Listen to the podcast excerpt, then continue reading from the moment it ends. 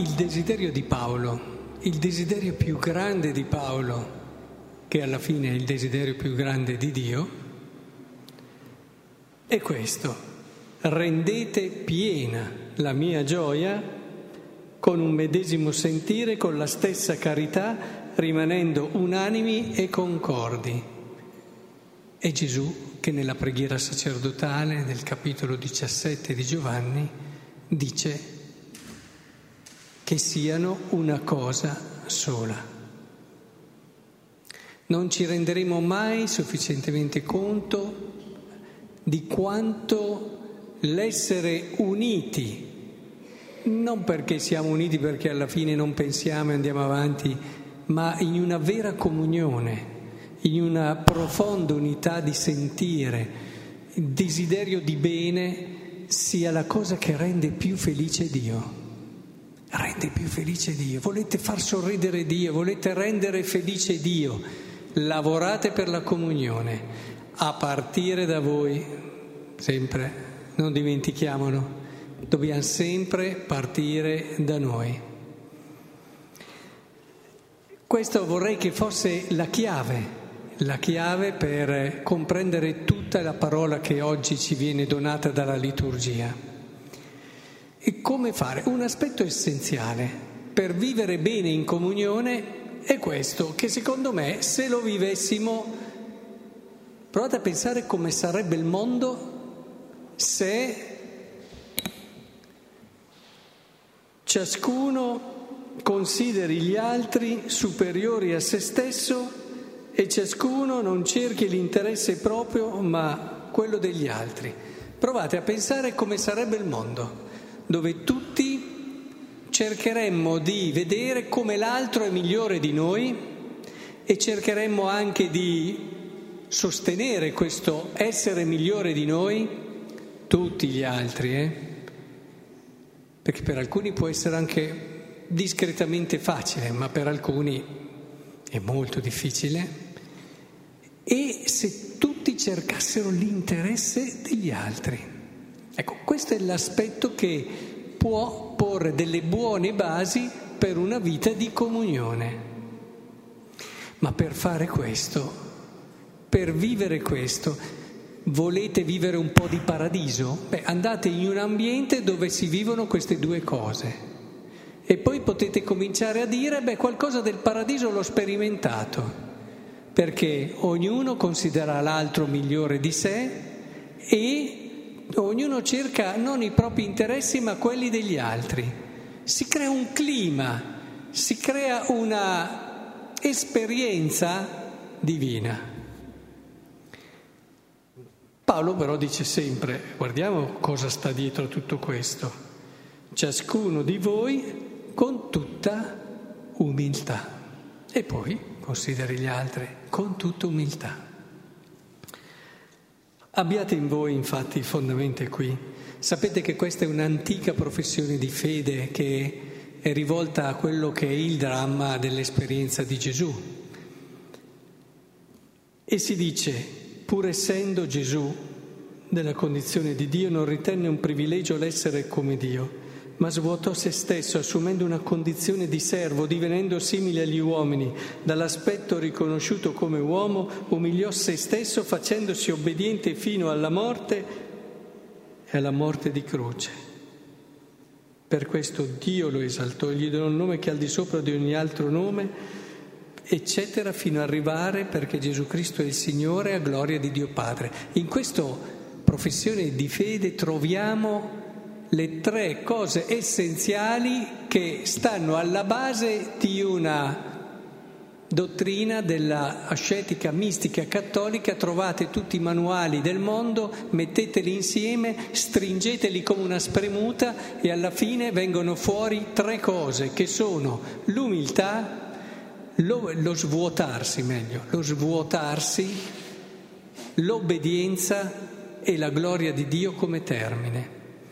Queste sono le cose che, se seguite l'esperienza di qualsiasi autore che sia voluto andare testimone fino in fondo nella via della sequela di Cristo, ha dovuto vivere, svuotarsi, obbedire e gloria di Dio. Questi, scrivetevele queste tre cose, mettetevele lì ferme, perché tutto quello che vi accade vi accadrà per aiutarvi a svuotarvi e così imparerete ad obbedire, a leggere quello che succede nella vostra vita e a riconoscere l'azione di Dio e capirete che alla fine tutto tende alla sua glorificazione, perché solo su questo si fonda la pace nel mondo. Quindi Qui abbiamo molto di più di una semplice professione di fede, alcuni ritengono un inno, ma... E, e allora come collocare tutto questo? Eh, bah, Ezechiele, lo sapete, era, cercava un po' di tutelare Dio, perché si lamentavano, diceva guarda come eh, noi stiamo pagando in esilio, no? noi stiamo pagando le colpe dei nostri padri. Si lamentavano con Dio e invece Ezechiele dice no, calma, frena, no, ognuno paga per sé. C'era stata una tradizione che portava, ma Ezechiele dice attenzione, ognuno paga per le sue colpe.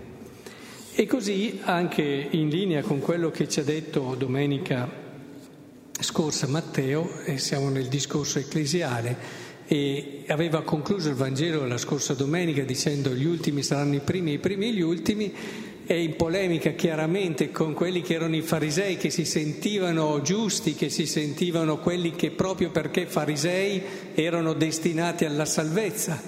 E allora dice, oh, calma, calma, calma i primi saranno gli ultimi, gli ultimi primi, li ritrovate in un racconto di questi due fratelli. Uno dice di sì subito, ma poi... Eh, certo che provate a mettervi nei panni dei farisei, no? Questo qua dice che i pubblicani e le prostitute vi passeranno davanti, anche solo pensarlo è offensivo.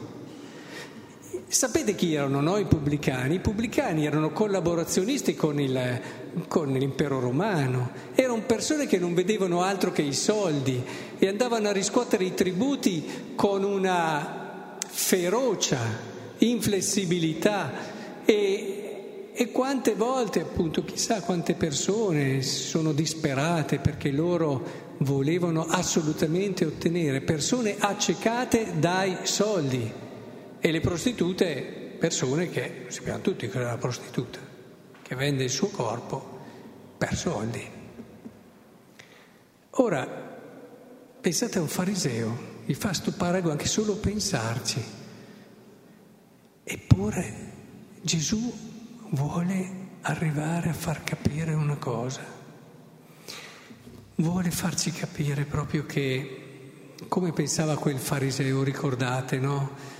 Che c'era il pubblicano in fondo alla chiesa, al, al tempio e lui era davanti, eh, che Sant'Agostino con un po' di ironia dice, eh, questo qui era andato con l'intenzione di pregare Dio, ma alla fine non ha pregato Dio, ha solo raccontato quello che faceva lui, non, era, non è riuscito ad entrare in quella relazione come facciamo tante volte noi, che pensiamo di pregare Dio, ma alla fine stiamo solo dentro ai nostri pensieri, sempre solo dentro le nostre cose. Invece il pubblicano là in fondo, eh, proprio perché è piccolo, proprio perché non aveva nulla da portare davanti a Dio, si è aperto a Lui nel modo giusto. Ecco, è fondamentale che noi ritorniamo alla prospettiva di cui parlavamo anche prima. Dio, Dio non ha aspettato la nostra conversione per donarci il perdono. Dio ci ha perdonato prima. Non dimentichiamolo mai. Perché Gesù è morto, ricordiamo San Paolo, quando ancora noi eravamo peccatori. E quindi la conversione è l'effetto del perdono, non la causa. È importantissimo cogliere questo perché solo una conversione che nasce come effetto di un perdono sarà una conversione che non ti fa sentire migliore degli altri, che non ti fa sentire già salvo, ma che ti mette in quella logica di, il ringraziamento è così, ti mette in movimento, la gratitudine per aver ricevuto qualcosa di immeritato, qualcosa che non ti aspettavi, qualcosa che ti ha sorpreso qualcosa che è uscito dallo scontato, ti sorprende, ti apre il cuore, ti mette in quel movimento che ti porta ogni giorno a rinnovare questa gratitudine, perché non l'hai appoggiata sulle tue opere la tua salvezza, ma l'hai ricevuta come un meraviglioso dono. E il dono va custodito sempre. Capite allora come cambia la prospettiva? Solo se tu ti metti in quest'ottica di salvato, tu potrai conoscere il vero volto di Dio, potrai renderlo felice, potrai guardare il fratello in un modo diverso e riuscirai a considerarlo migliore di te, migliore di te. Fuggirai il giudizio come una serpe velenosa e se ti capiterà di dover perdonare, a volte con fatica certo, perché certi perdoni sono molto pesanti, però riuscirai a farlo, riuscirai a farlo. E solo così potrai arrivare a quel clima che dicevamo divino, che è proprio quel clima della comunione che ti fa sentire il profumo di Dio.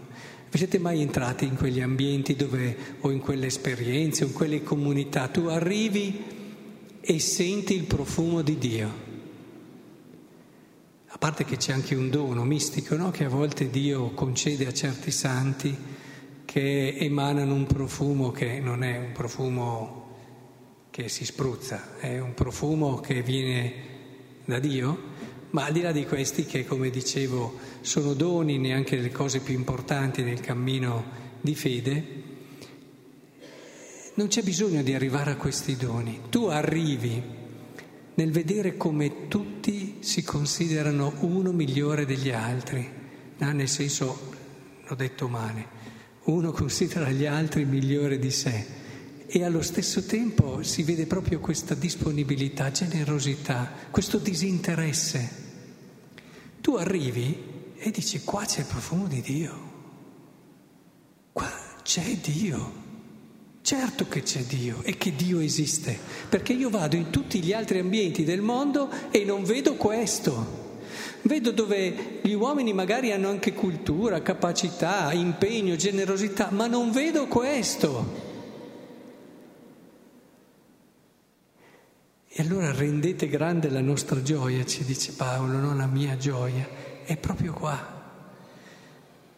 Lavoriamo cercando di ripartire dalla consapevolezza che Dio ci ha perdonato prima ancora che noi potessimo convertirci e da questa semplicità di cuore, da questo essere piccoli, come si è fatto piccolo e si è abbassato Cristo, cominciamo a guardare il mondo, il fratello, in un modo nuovo, allora ci accorgeremo che pian piano cominciamo a vedere Dio in un modo diverso e cominceremo a vederlo veramente, mentre prima erano solo dei nostri pensieri.